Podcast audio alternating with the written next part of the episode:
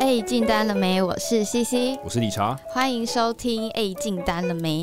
特别企划炉边闲谈，刚刚有一点忘记，今天是炉边闲谈。哦耶，炉边闲谈又来了。我今天来分享一个我本周的有趣的小日常。你最近很多故事可以讲。对啊，我就觉得很有趣。就我这礼拜去开一个算是很制式化但又偏关键的会议，然后那个会议大概与会的人大概有三十位。三十位对，然后线上会议，但我跟我的客户是一个 team，我们十几个人约在客户的办公室，然后用一台电脑去参加，然后就是我们如果有被提问，我们就是到电脑前面去回答问题。那其他的三十几个评审委员都是各自在家里哦，你们大家可以懂这个概念，就就是一个评选标，那你跟你们要去简报就对，对，类似。那其实这个。这个有点像是走一个过场，但是他有否决我们的权利，所以其实我我在我的产品的部分，我已经做百分之百的努力，就是这样了。那过不过，我已经有点尽人事听天命，我是抱着一个很轻松的心态去参加那个会议，但。嗯，简单来说，那会议算是蛮严肃的这样。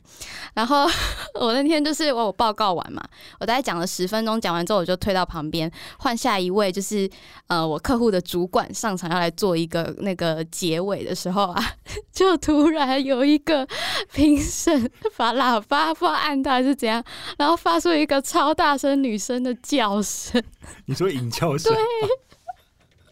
他是只叫一声吗？还是很多声？他的叫是，就是他叫到 peak，就是那个高峰的时候，突然被关掉，所以他还没叫完。哇塞！好歹让他叫完吧。哎，等一下，我插个话，如果有强迫症的人，会不会一定要听到那个尾巴？然后我就觉得，然后我们全部的人就安静哦。就连报告的人都安静，然后我们办公室有十几个人在会议室里面，然后 大家在那边你看我，我看你，就大家都知道发生什么事，可是都没有人要说话，然后我就度过了那最长、最最长的三秒钟，然后连评委也都不知道，然后大家都没有说话。OK，那我们进入 Q&A。然后他说，然后说哦，然后他就继续简报这样。没有人要承认是谁，有人在坏坏。那有有后来有抓出来是哪个评委吗？没有，可是我我可是那个会议是那种会会全程录音录音的，所以我在想到底谁手上有那个录音档，我很想知道是是哪个委员在坏坏。我愿意付费收看。为什么礼拜二早上要坏坏？而且到底是这个这个标案的流程到底是多无聊？无聊到边看 A 片边哦，所以你觉得他是在看 A 片吗？啊，你不是说有那个叫声？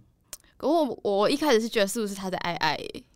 不不，他在当评委，怎么可能他编那个然后编评委？这我我后来后来想一想，觉得哦，他有可能是在看 porn，因为 porn 才会叫的很专业。因为那女生的叫声真的很大声，是我跟你讲，大家没有误会的空间，那就是那个声音，而且一定是 porn，是因为因为他如果要这样，如果他要做的话，不可能在座位上做，因为他因为你说那个叫声是叫到一半突然被卡掉，所以他一定有按静音钮。而且他如果叫那么大声的话，代表那评委应该很用力。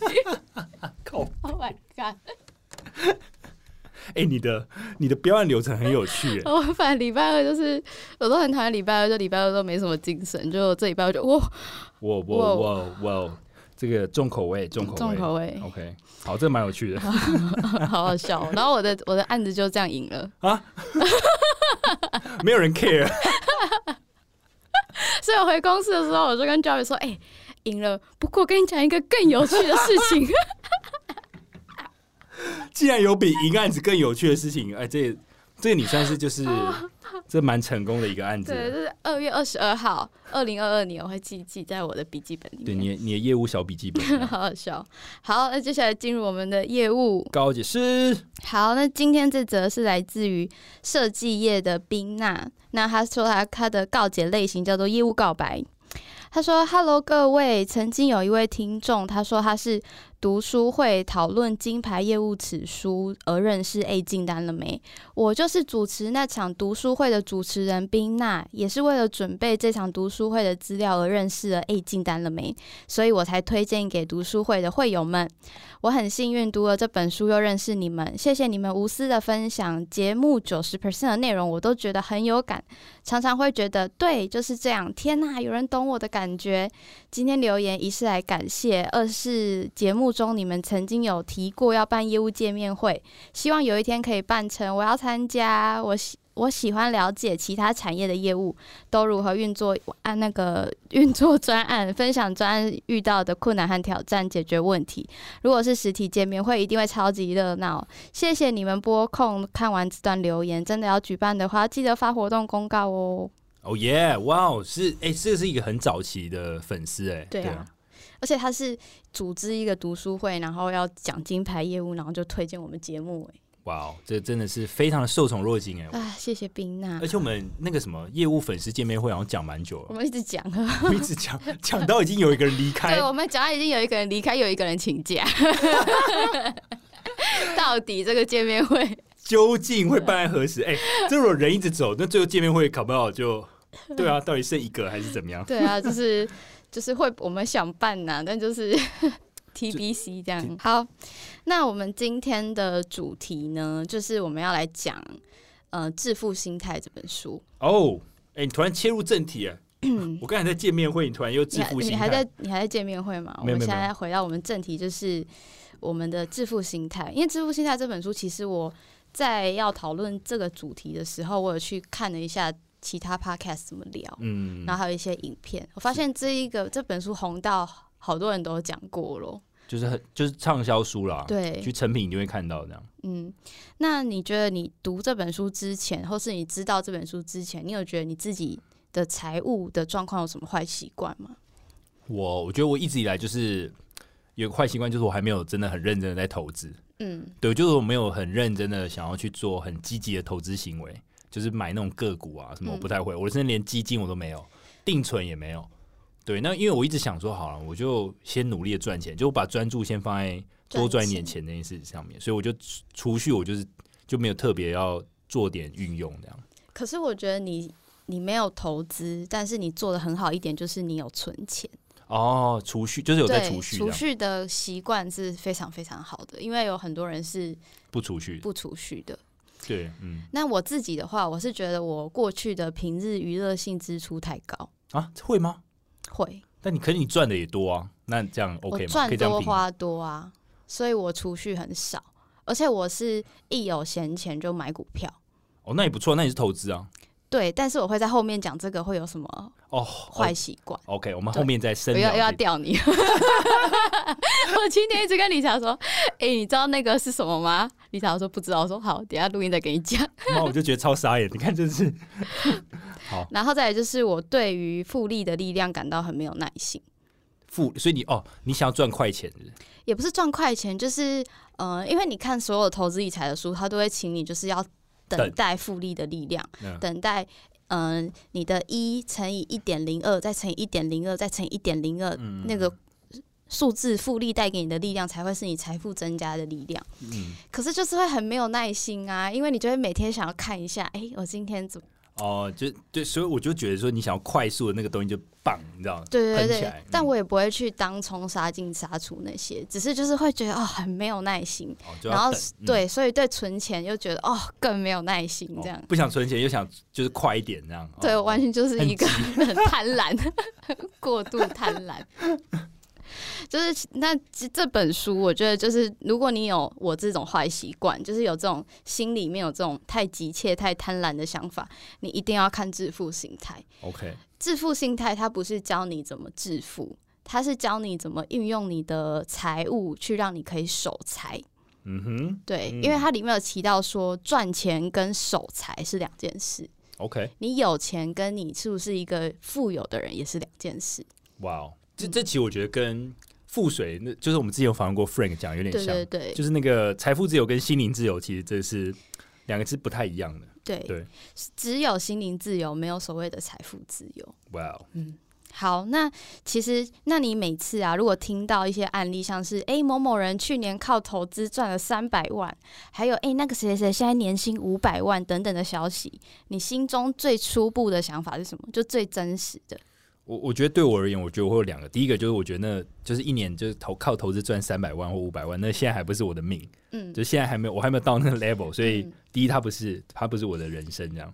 然后第二个就是我觉得，呃，我觉我觉得那个就是少数人才才才会达到的成就，就是因为我觉得大部分人去投资应该都是赔钱的，而且事实上做数据分析看来，真的进入股市然后有赚钱的，其实大概只有两成吧，或是是吗？还蛮多人都对啊，长期投资下来应该算是赚钱的人蛮多的。但我说那个平均值啊，就进股市真的赔钱人是占多数，嗯，就是有这么一有一这个说法这样。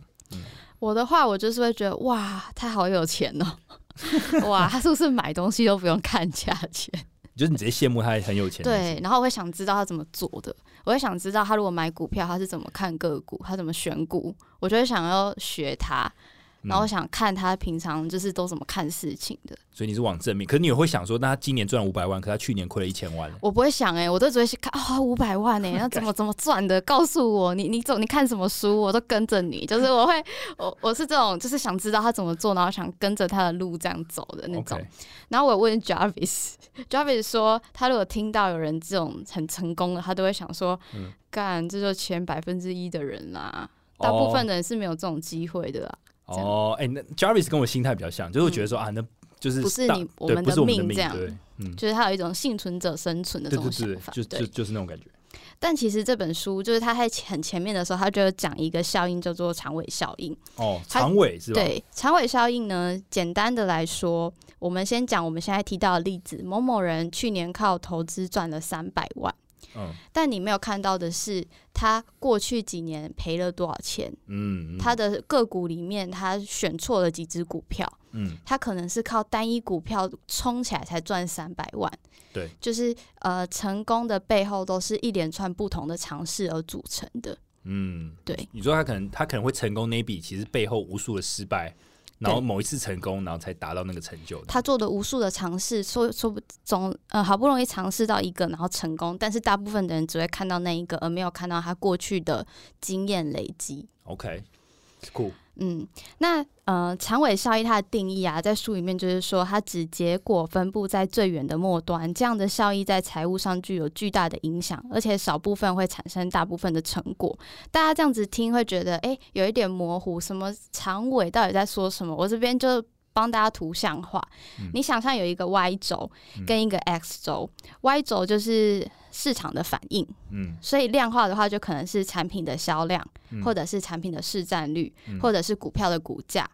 那 X 轴呢，就是产品由左往右呃的排序，就是呃，如果是以产品来说的话，就是最热销的产品，左边第一名、第二名、第三名、第四名由左而右排序，所以它就会是一个一个就是由上往下，然后它最后的长尾会一直延绵不绝。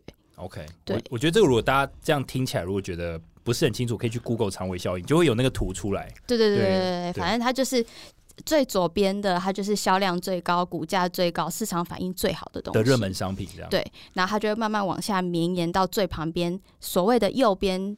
平平的那些地方就叫做长尾效应哦，就是那些地方，就是较不热门、边缘的产品，然后销量又每个都很低，然后就会慢慢绵延到最 X 轴的最右边这样。没错，那长尾效应的 key point 就是在讲说，其实你所看到的成功、所看到的成功的案例呢，它背后都是有多重的尝试跟无数数不清的失败的试验跟尝试这样子。所以以股票来说啊，股价高的公司就会在长尾的左边。嗯，就会在最高的地方。新创公司就会在长尾的右边，它就是长尾的一部分。OK，所以你如果是以创投来讲，大家就很很好去思考，因为创投我们通常都会觉得它是一个很高高风险又高利率，呃，高风险又高投资报酬率的产业。对，所以天使投资人他可能一天听了五十个创新新创团队的简报，他没把这五十个团队都投资一轮，嗯可是他其实都知道他一半的。那个 startup 不会成功，嗯但他只要有一个是 unicorn，一个是 Uber，他就可以赚大钱。哦，哎，就我觉得这还蛮有道理的。如果照这个说法，像台湾不是有那个 AppWorks 吗？对，就是 Jamie，就是他不是有投资非常多这种新创嘛？嗯，其实我觉得他也是在看这种东西，就是他就是在，也不是说赌啦，就是他一直辅助很多不同的新创去做创新。那万一有一个就真的就是把它拱起来变成很强，对，那它就真的全全部都回收。它的投资报酬率可能会是五百 percent 甚至一千 percent 以上。酷，对，所以就是呃，它的长尾效应就是在讲这个东西。但是大家讲创投，大家就会觉得说，哎啊，创投就是高投高风险又高报酬嘛。嗯，那其实呢，我们来讲指数型的股票，其实也是符合长尾效应的。就是看似于它相较于创投产业是比较低风险，但它其实也是一样。就是以大部分的公司来说，从一九八零年代到现在，大部分的公司都是没有价值的。哈，对。根据金融机构公布，Russell 三千指数的成分股中，百分之四十的美国公司，从一九八零年代后，它的市值减少到百分之七十 percent，而且从来没有再回来过。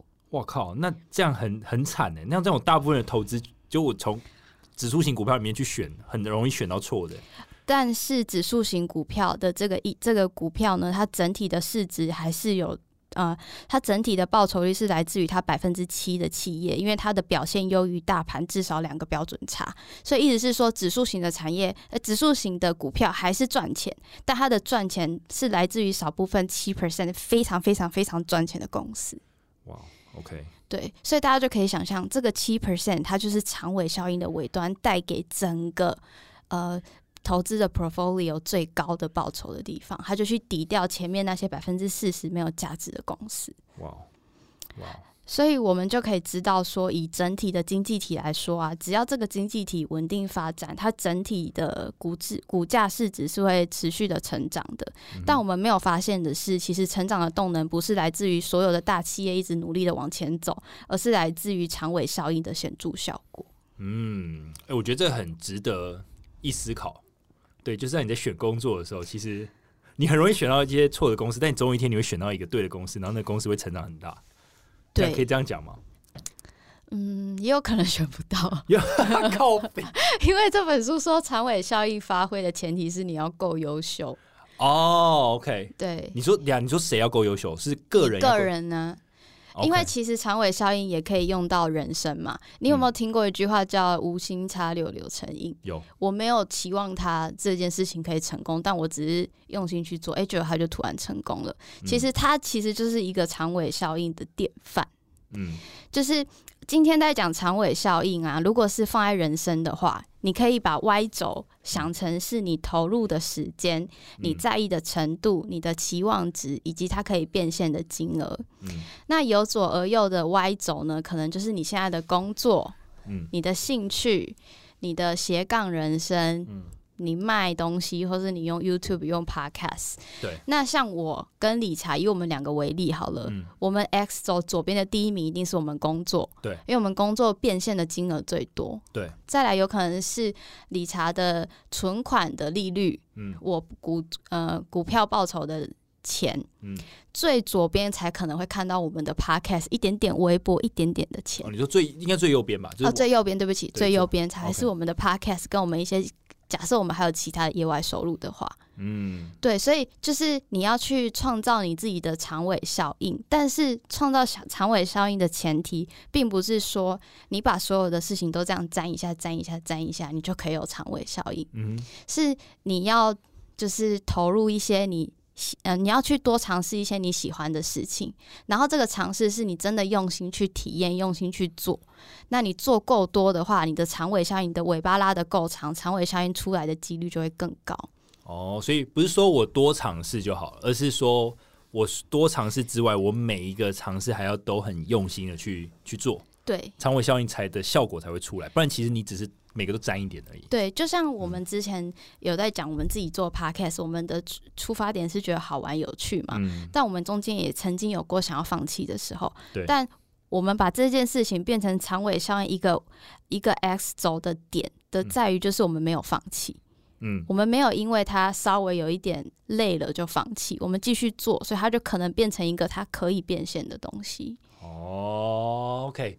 懂懂你意思，所以我们太快放弃一个东西的话，它反而没办法体现出这个长尾效应的价值。就是说，那个他们有享受到，不会变成长尾，它上不了这个榜单，变灰尘。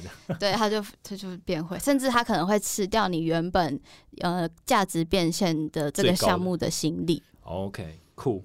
这个这个蛮有意思的。嗯，所以你就想，你是一个，你是把自己当做一间公司，你需要有很多产品，你的最最热卖的产品就是你的职业，因为可以卖最多钱。对，那再来就是你要去推陈出新，推一些你去做一些新的尝试，然后去培养一些自己的兴趣，或者是就是你想做什么，你就是去把它想出来，然后去做一些付出，而且要 commit。嗯哼。对，要真的 commit。那呃，再来就是我们可以用 Netflix，像 Netflix 也是用长尾效应在经营的公司。嗯，就是他们最近他们的执行长就公布说，他们要取消一些市场反应度过热的内容，比如说大家都很喜欢的影集，他们决定要取消那个影集的录制，因为市场反应度高的影集呢，代表它的制作成本又会更高。对，那这个他们的 CEO 就说，我们现在的命中率太高了。命中率太高的时候，就代表我们太知道观众喜欢什么了，那就代表我们的员工没办法做出更疯狂、更有创意的尝试，所以我要取消这些 budget，让他们去想别的东西，因为我他们要创造长尾效应。哇，这个想法非常的前卫，我觉得这不是一般人可以直观想到啊。对，它是一个反向操作。对，因为如果一般。应该说，一般的老板如果这个东西有赚钱，他就一直推，一直推，就推到他推到他不赚钱为止，推到他被长尾效应。他被长尾效，对啊，这个太抽象了。就是一般来说，公司的做决策都是以这个产品的 revenue 继续去发展，继续去往前嘛。对。但是，呃，其实长尾效应就有一点像是破坏式、破坏性创新，就是它可以。激发出新的东西，那这新的东西可以带来更大的效果。那 Netflix 就是他们就是要一直维持在他们可以有这些创新，因为如果只是一直符合大众喜欢的口味的话，他们只会。嗯，只会一直去迎合，那最后大众可能不喜欢它了，或者是别的平台推出更新、大家更没有看过的东西，吸光大家的眼球的时候，已经来不及了。他们已经来不及了。我觉得我大概懂你这个意思。比如说，如果比如说大部分大家喜欢的类型可能是比较跟性相关的，或是跟这种谋杀相关的，对，悬疑相关。那万一大家都只看这三个，那其他类型的节目可能就很难跳出来。那当你没有没有花 effort 去研究其他类型的节目的时候，那也这些其他类型的节目，它突然就是流量突然暴升的几率，也就几乎等于没有。那你就也享受不到长尾效应的好处。对，而且同时你原本的产品也会被唾弃。哦，因为你你。你因为你来不及反应市场。OK，哇哦，哎，这个很，这个必须要懂长尾效应的人才讲得出来的决策。我说 Netflix 的人，哦，对对对，Netflix 的人，对对对，我说 Netflix 的人一定懂这件事情，他他才提出这件事情。不然一般如果是我，我就觉得，哎，我会赚钱，我就让他一直赚啊，赚到我没办法再赚为止。嗯，对。那可如果这样像这样 Netflix 这样成功的公司，它其实是。考虑的更长远，对对啊，现在没有变化，就是之后一定就回不来了。而且你像打造鱿鱼游戏的团队，这些人一定都超精英的吧？对。如果你让他们只让他们继续做鱿鱼游戏二三四，嗯，那他们这些人的创意跟价值，他们可以创造第二个更厉害的鱿鱼游戏啊！哦，就是另一个不同的不同的东西，这样对。那消费者也就可以一直体会一种不同的新的刺激，这样对。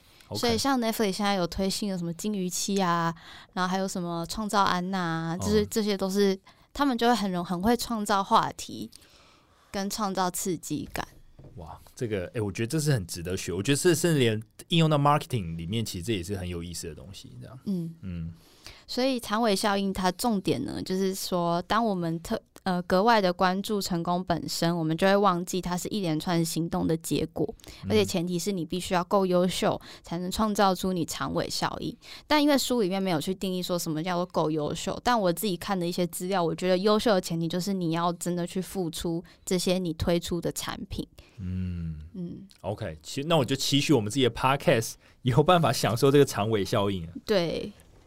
好，那其实长尾效应啊，它在讲的就是，呃，呃，应该是说以现在的这个时间轴看起来，它的投资报酬率不高的东西，但它未来会产生巨大的效应嘛？对，这是它大概的意思。但好像又跟我们八十二十，我们都有听过所谓八十二十法则又不太一样。八十二十法则就是你投资百分之八十的时间在你 top twenty 的客户，他们就会给你带来百分之八十的报酬。对，没错。因为我是觉得说这个概念上有彼此冲突，但是它可以共存。因为其实八十二十法则啊，它的背景是在工业化时代的 mass production，就是大量量产的时代出现的，工厂的产量开始增加，可以大量而且低成本的去大量的生产产品，让大家都可以用 affordable price 买到他需要的东西。所以在可以量化的，它的呃可能就来自于产品是没有差异性的。所以在这样的背景下，销售要观众的要销售要关注的叫做大众市场，市场反应最大的需求。呃，所以呢，业务就要去关注那些有大把钞票的呃大型企业级客户。而在这样的背景下，你投入你的关注在 Top Twenty 的客户上的确是很好的选择，因为这些大客户他们面对的是大众市场。但是随着 GDP 升高，就是开始经济开始好了之后，大部分的人都有更多的可支配所得，可以去买他要想要的东西。然后这时候，呃，所谓的量产的过去量产的这些工厂的产品，已经不会再是他的首选，所以所谓的客制化 niche 利基市场，或许就会变成他的首要考量。而且就是。后工业化时代啊，电脑把人们从工厂中解放出来，我们也有更多的时间接触到各种不同的事物，也让我们可以就是呃提高我们的工作效能和产值。更多的知识也让就是这这些 mass production 的产品陷入价格战，所以更注重价值的市场就会把钱往客制化的商品去投入，而这就是长尾效应的产生。嗯，所以我的意思是说啊，如果你是如果你今天是业务的话，你们公司一定会有那种很夯的产品，跟很新的产品。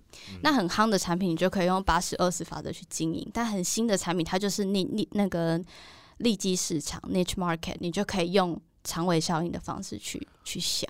哎，我你现在熊熊讲这个故事，我就想到我们公司的这个组织分配，其实好像也有点类似这种分法，但是我我不确定。对我就是我们公司其实有分两个部门啊，就一个部门专门负责这种。Partner level 的，就是专门经营 partner 的，就是就类似 SI 厂啊，就是 System Integrator。那 System Integrator 他自己下面会很多客户嘛，那这个部门就是专门在 maintain SI 之间的合作。那还有一个部门，就像我这个部门，我的部门就是直接 direct 对到我们的 end customer，就是一对一、一对一的这样去去跑。就你们是客制化比较多的，应该说对，就是摆专案性质比较多，就是我们可能要就是每个专案都不一样，那我们每个都要自己去谈。那 partner level 就是其实就是。呃，可能跟合约比较相关，就是就是他们只要去谈合约，他们不用摆专案去谈，因为 S I 会帮你谈好。那如果就这个例子来举的话，我觉得，因为公司大部分的 revenue 其实来自于这些 S I partner，嗯，那少部分的 revenue 可能就是来自于我们这边，但偶尔我们这边会出现一个大量的，所以你们就是强尾效应的发源地。对，我觉得有点类似，而且我觉得，就我这样看起来会觉得说，雇 S I 的那个 team 有点像，因为他其实 revenue 最多的，那公司等于就是花了。二十帕的人力在这边，可能就可以创造公司八十帕的成长。那我们这个 team 有点像是，我觉得比较像常委这边，就是我们都是各个游击战在打很多，就是 enterprise 的客户。那很多可能都量都很小，但是总有一个会突然就是爆冲，或者在某一个时间它爆冲。那我觉得这是应用到长尾效应的这一段。嗯，对，所以我我现在会这样理解，就是好像是运用在不同的你知道范畴，但我我不我不会想到说我要把你知道两个。对，它是它是彼此是是没有没有说你用了这个就不能用这个是没有这样子的，因为长尾效应就是左边市场反应度最大，跟右边市场反应度很小的嘛。嗯，对，所以你就是可以去看你今天卖的东西是在成熟市场还是在克制市场，你就用不同的想法去看这件事。OK，所以是一个不同的心态来去看，就是这社会上的事情那种感觉。对，那我再举一个例子，也是我自己在写这个题目的时候想到。我那时候就觉得，你讲的这个八十二十法则跟 long tail 就长尾效应，其实就用独立音乐跟流行音乐比，是不是也是类似的？对啊，其实也是。因为像流行音乐，就是在长尾效应里面，它就是最左边那个最 top 最流行的，最最多人在看，然后市场也最广。嗯，就比如说啊，周兴哲或是周杰伦播了一个 Mojito，哦，那个就是妈流量就直接爆爆爆冲。可是如果你像现在，像最近不是很红那个浪流脸嘛，就茄子蛋。或者是其他，比如说呃，茄子蛋已经有点偏左边了。可但但它原本是，它原本是独立，它原本是独立音乐的嘛。那还有那什么草东没有派对啊？嗯，还有美秀啊，美秀。可是我最近觉得，我我觉得真的是长尾效应发作，就是这一些独立音乐乐团越来越占据着整个音乐榜单里我。也觉得，而且而且五月天还签了告五人，哦，对对对，那就是你你怎么？那我觉得那个流行音乐跟独立音乐的那个分割好像已经越来越不明显了。就会有一点像是说，现在当红的这些独立乐团会慢慢的往左边移动，然后又会有新的，又会有新的更就是新的独立乐团在产生，然后他们又会再产生那个长尾效应。所以就是 Netflix 为什么他要一直去让他最优秀的员工去做更新、更疯狂的事？哦，因为就不断的这样推陈出新。哎，所以我觉得其实就像你讲，其实这两个概念是可以合并在一起。因为长尾如果就用独立音乐跟呃流行音乐来比的话，其实就是一个生态圈嘛，就是流行音乐就是最多人看，那独立音乐就是散居在那个尾对那个尾巴那边。但是如果他们慢慢被市场接受度越来越高，他们就会往往慢慢的往流行音乐走。对，然后又有新的独立音乐出来。可是如果再套用八十二十法则，流行音乐的整个这个大饼，其实它的大部分的利益还是会集中在那些最流行的音乐上面。对，对，可是其实这是用不同观念去看同一件事情而已。嗯。OK，这样理解正确吗？正确啊，所以所以就是当红的乐团，就是除了是保有自己的风格之外，他们也可能会做一些新的创作。哦对吧就所以所以就为什么有一些歌手他为什么要走那么多不同的风格嗯，就会觉得哎，有些歌你真的不懂，但他为什么要做这个尝试？？OK，就是做哦，所以那我可以这样讲吗？比如说阿妹，她不是有一阵。也不是有一阵对阿密特，嗯就是不是也是做一种尝试，也是做新的尝，他就有不同的他自己的身份啊。不同的人格出来，这样，嗯，不不同的音乐类型因为。当你受大部分市场关注的时候，你就变流行文化了。嗯，其实你这样回想，你看阿妹以前唱什么 Bad Boy Bad Boy，然后现在变成那个什么什么什么什么，有一个有什么什么一二三的呢呢呢呢，那哦，还？有什么我不知道，就感觉就很女力的那种对对对，而歌。且对他现在很多很女力的歌，对，反正就是我觉得就是这一本就是致富心态，它大概二十几个观念吧。但嗯我觉得 long tail 是在有点穿插在各各章节里面，你说 Long Tail 在每一个章节里面都是哎，又都大概都会出现。对，因为现在我们在讲的是好的 long tail，还有坏的 long tail，那坏的 Long Tail 是什么？就是意外。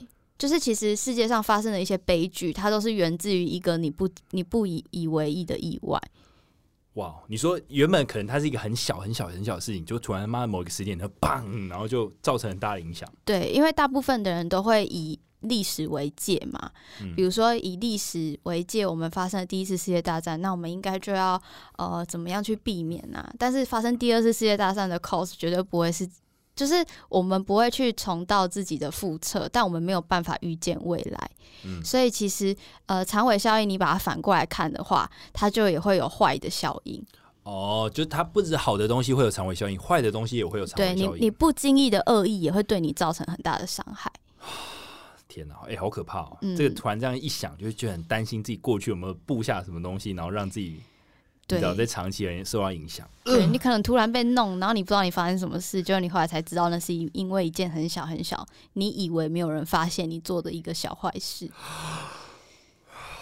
哎、这个我觉得举反例好像比举正例好还像来还来的那个对担心这样。所以呃，长尾效应的那个那个 chapter 就叫长尾效应，那反的长尾效应它叫好像叫意外吧？叫意外，对，大家可以再去看。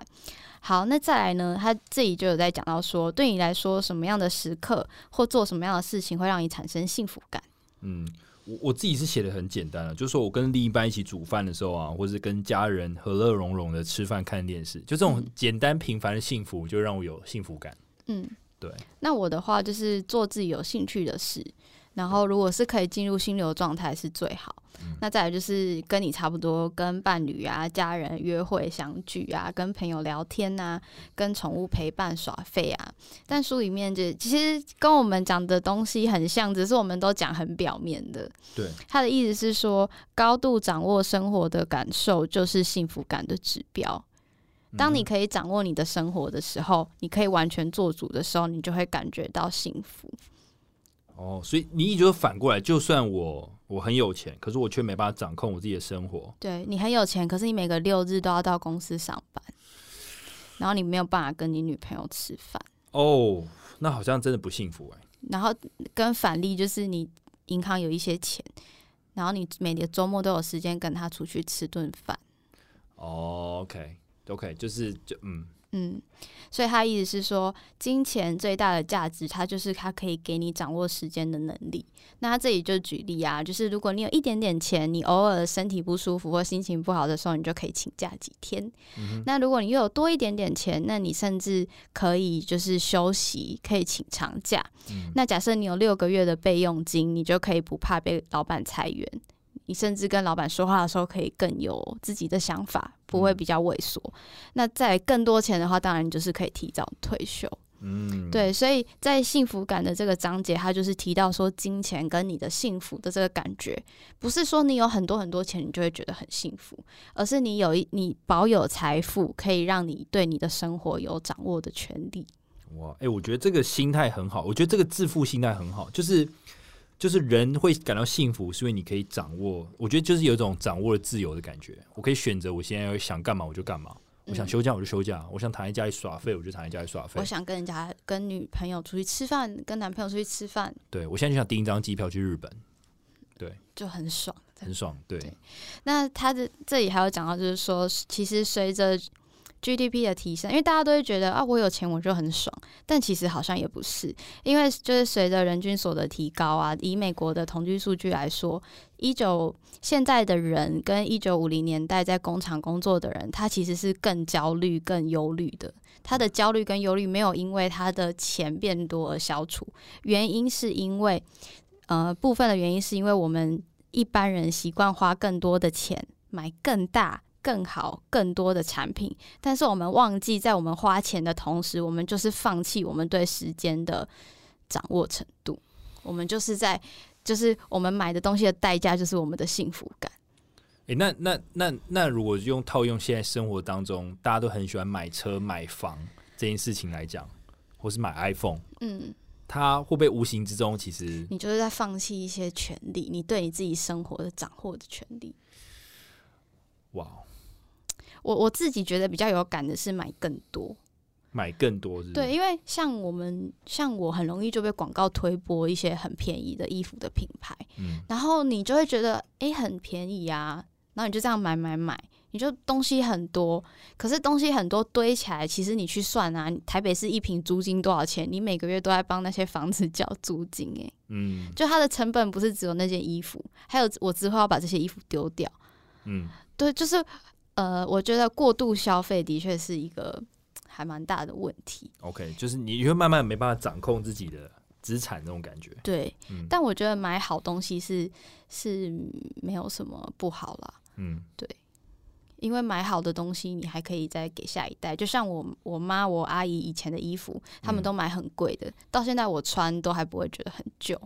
所以，我现在就会在想说，我我要谨慎的花钱。如果我要买一个东西，我想要买好一点，但是它质料是有对到那个 CP 值的。嗯哼，嗯，对，就现在你就是要把你的幸福感考虑到你花钱的时候，因为你掌握你的时间，时间就是金钱给你最好的红利。嗯，所以我觉得这是一个平衡的，就是说你你在花钱的同时，那你的钱变少，究竟有没有影响到你掌控你时间上的自由？这样。对啊，就像比如说你在台北工作，你工作了很久，你要买房子，嗯，那如果你买房子是自己住的话，那我觉得也没有什么不好啊，因为你觉得就的确就是买一个自己安心安身的地方，嗯，帮自己打造一个家。但如果你今天在台北工作，你又租房子，但你又买车，哦，那就而且你还买名车，那那就是就嗯，就有点不明智吧？你每个月的那个支出。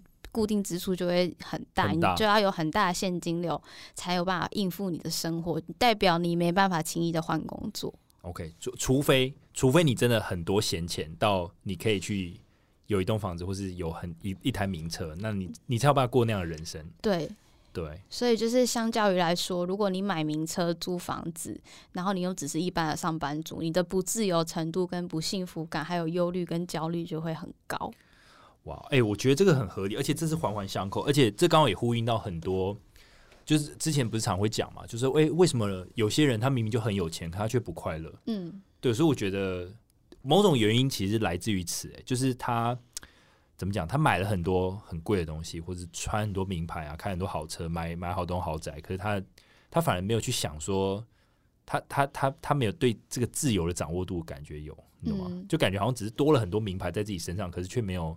对生活上的这种掌控感变得更好。嗯，因为大部分的人不会意识到你的财富可以跟你的幸福有挂钩啊。就是大部分可能会想说，如果我有一台就是名车、名车、欧洲车，会不会很幸福？这样，可是大部分不会想说，如果我的呃银行存款有一千万，那同时我每天要无所事事，会不会很幸福？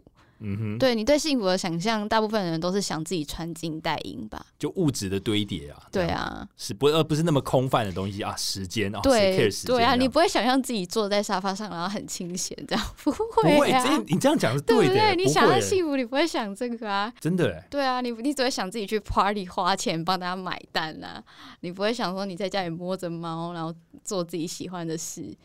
就好像没有花钱就不是幸福一样。对，但其实没有花钱也可以很幸福，也可以很幸福，因为你很自由。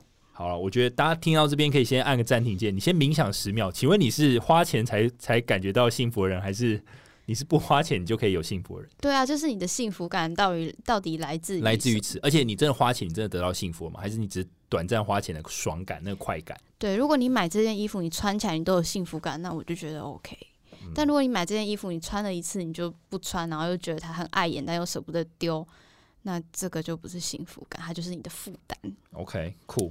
好，那理查，你平常哎，你刚好提到你平常有储蓄的习惯嘛？那你是为什么要储蓄？你有一个目的吗？OK，我这边写说我我储蓄是为了投资，然后再赚更多钱。然后有钱就可以出国享乐，爽啦！出国，然后后面还补一个讨厌惯老板，重新掌控自己人生。所以你这也就是把你的你的储蓄跟你的自由去做挂钩嘛？对啊，就是我就是不要被人家绑住。其实我觉得某种程度来讲，其实我就是因为我觉得我我的性格是喜欢自由的人，我不喜欢被任何人限制住，我也很讨厌人家管我。对，所以。有钱其实就代表我掌控了我自己，那就没有人可以管我了。嗯，没错。那我的话应该算有，但我基本上没有现，就是我的现金很少，我都是一有闲钱就是投到股票市场。嗯，所以我身边的现金不多。那我目前的目标就是希望可以可以存投期款，赶快买一个家。我有设定目标这样子。OK，这就是你储蓄的目的。我储蓄的目的，但书里面是写说，其实储蓄不需要目的。储蓄呢，它是一个，就是呃，它叫什么？Safety of margin，叫做安全边际。嗯，它意思就是说，你可以让你活下去的钱。OK，对，这我等下再讲。可以，这可以等下再讲。对我等下后面会讲。那再来就是我们刚好提到，当你想象有钱人的时候，你第一时间的联想会是什么？就是你看到有人开名贵的车啊，开背一个很。呃，爱马仕啊，戴珠宝啊，你的想法，第一个想法是什么？第一个想法，第一个想法是赚很多，然后爸妈很有钱。嗯，就如果他是很年轻的那种人。嗯，那第二个就是我觉得他可能物欲很强。嗯，然后最后一个是我觉得缺乏自信心。哦，你是往这个人去想？对，我觉得，对我真的，我真的会直观这样带。我觉，因为觉得有些人真的很喜欢，我不知道怎么形容，那是一种气质，哎，就是有些人气质物欲嘛，就他的气质跟那些名牌配不起来。我这样讲会太过分，可是，可事实上就是这样，就是有些人的气质就感觉，嗯，跟就是他感觉刻意要买那个东西，就是老子又来炫富那种。OK，就是你会怀疑他那是真的还是假的那种感觉吗？嗯，你说怀疑他真有钱，还是怀疑那件衣服是假的？对，那件衣服是假的。我不会怀疑那件衣服是不假，我觉得那件衣服是真的，但我觉得他很刻意的想要买那个来，觉告诉大家，哎，老子很有钱。嗯，对。但如果是我的话，我通常会去想说。那个包包好漂亮哦，就是我会专注在他身上那些名贵的东西本身，嗯，我就会觉得哦，好好看，好漂亮哦，比较不会对那个人有什么批判。OK，对，但其实书上就想讲到说，当人们听到亿万富翁，或者想到亿万富翁，或者是看到有些人呃开名贵的车啊、包包啊这些，他第一个时间想到的不是他的资产。不是他的 assets，是想到他的这个羡慕的感觉是来自于啊，如果我开这台车有多好，别人看我一定会觉得我很屌。你就作者吗？没有，他是说大部分的人是这样子的哦。假设我今天看到一个一个人开兰博基尼，那我对他产生羡慕的眼光的当下，因为我在想象我坐在那个兰博基尼里面，然后会有人羡慕我。哦，就是那种被被看很起的感觉。OK，就是 OK，那就是同一路的人嘛，就听起来，嗯，对，就是其实包包也是一样啊。像我，如果我看到别人拿很贵的包包，我会想，哦，如果那个背在我身上会怎么样？OK，想他穿穿在自己身上的感觉是怎么样？对，所以套用到，如果你听到有人叫做亿万富翁的话，你第一个时间不会想到是他的资产配置，你想到的是，如果我有亿万的钱，我要怎么花？因为你会在想象那个花亿万的爽感。嗯，但其实所谓的亿万富翁没有什么在花钱的。哦，这这这这是一个怎么讲？错误的误错误的迷失，是一个谬论，对对对，错误这个迷失，对对对。就你以为有钱人都很爱花钱，其实没有，嗯，是这样吗？就是你当你想到别人有五百万的，呃，有什么五百五千万的资产，或者是上亿的资产闲钱，你想到的不是说哦，银行有。两亿躺在里面，让我觉得好自由哦。你想到的是，哦，我有两亿的话，我就现在买一部车，再买一套房，然后再买什么买什么买什么。你想的，你那个那个给你的那种羡慕的那种爽感，是你来自于你在想象你在花这些钱。嗯哼，但反正你有这种想法的人，你没办法成为真正的有钱人。对，因为你都只在想怎么花钱，你没有在想你要怎么守财。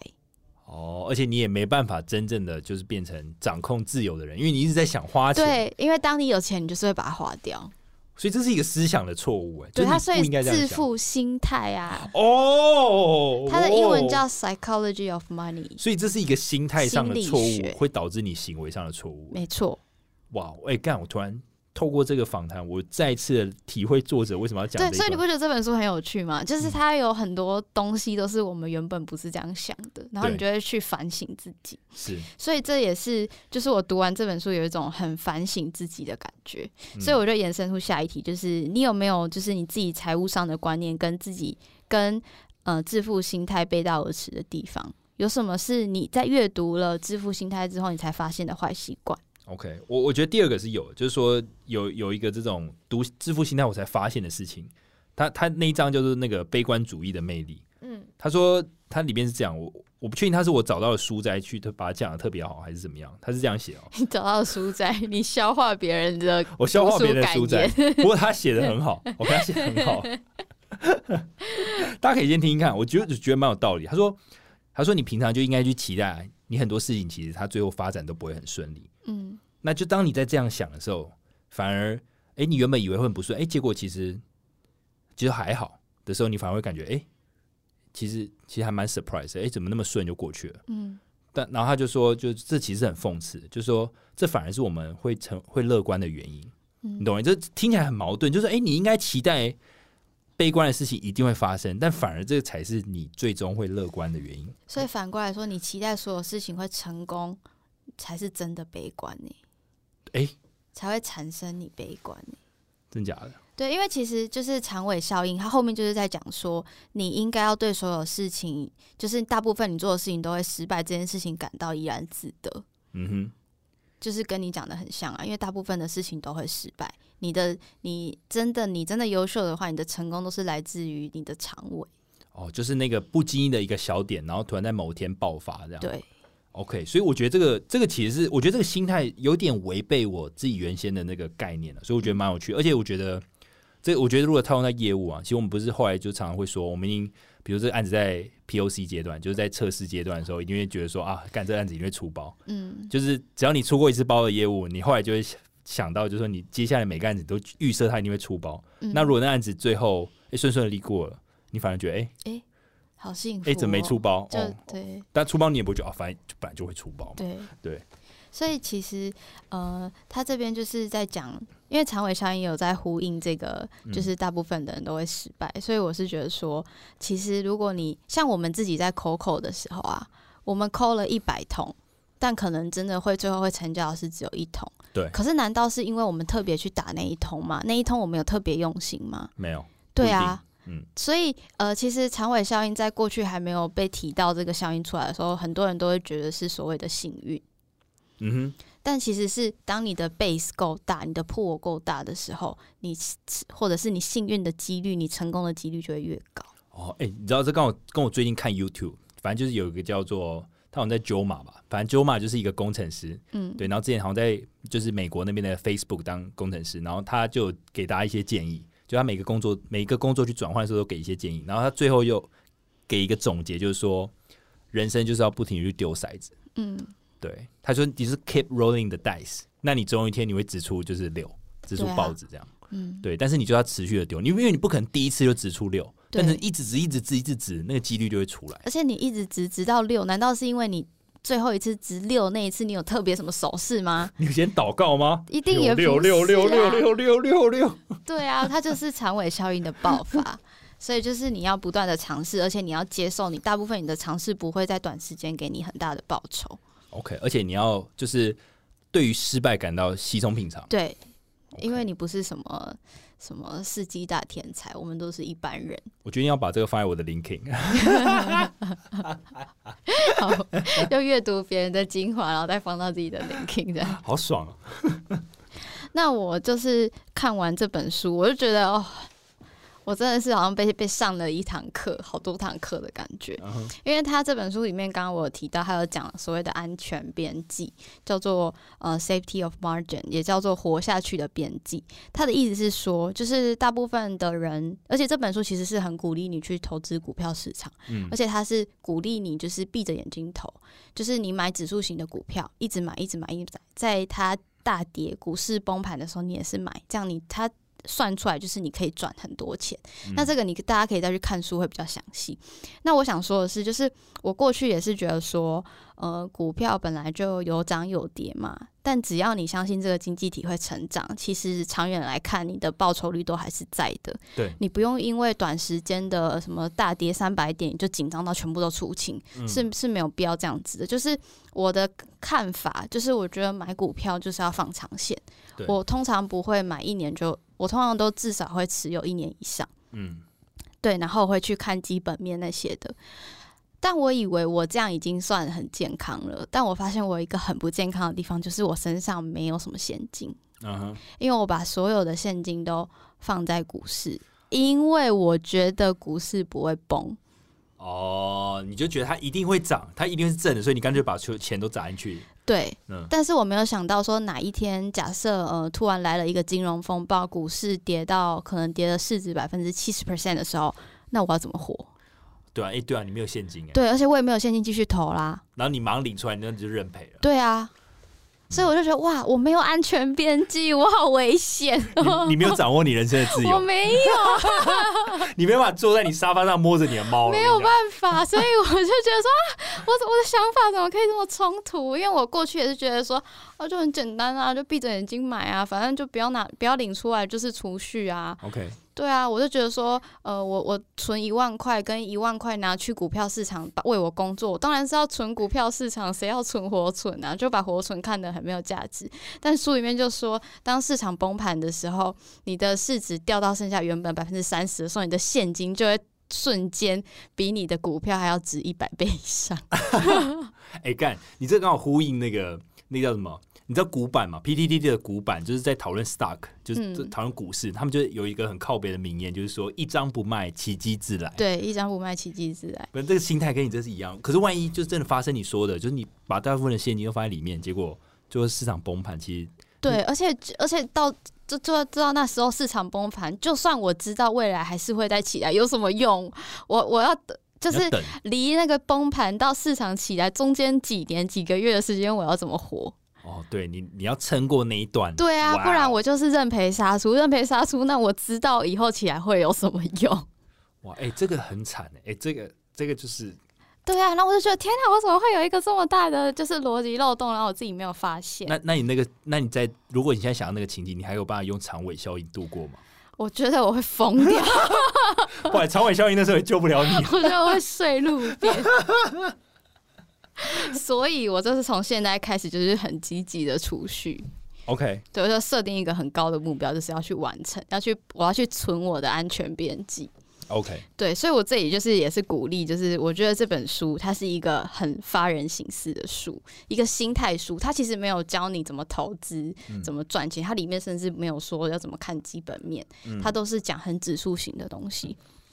所以他就是以财务的角度跟人生的角度去分析他讲的所谓的长尾效应啊，或者是自由啊，或者是幸福这些，我就觉得这是一个很棒的心态书。你可以去思考一下你过去的决策，还有你可以去反省一下过去你对于市场上各种消息，你内心的反应是不是健康的？你到底有没有办法下完单之后一夜好眠，还是你会睡不好？嗯，哎，我觉得。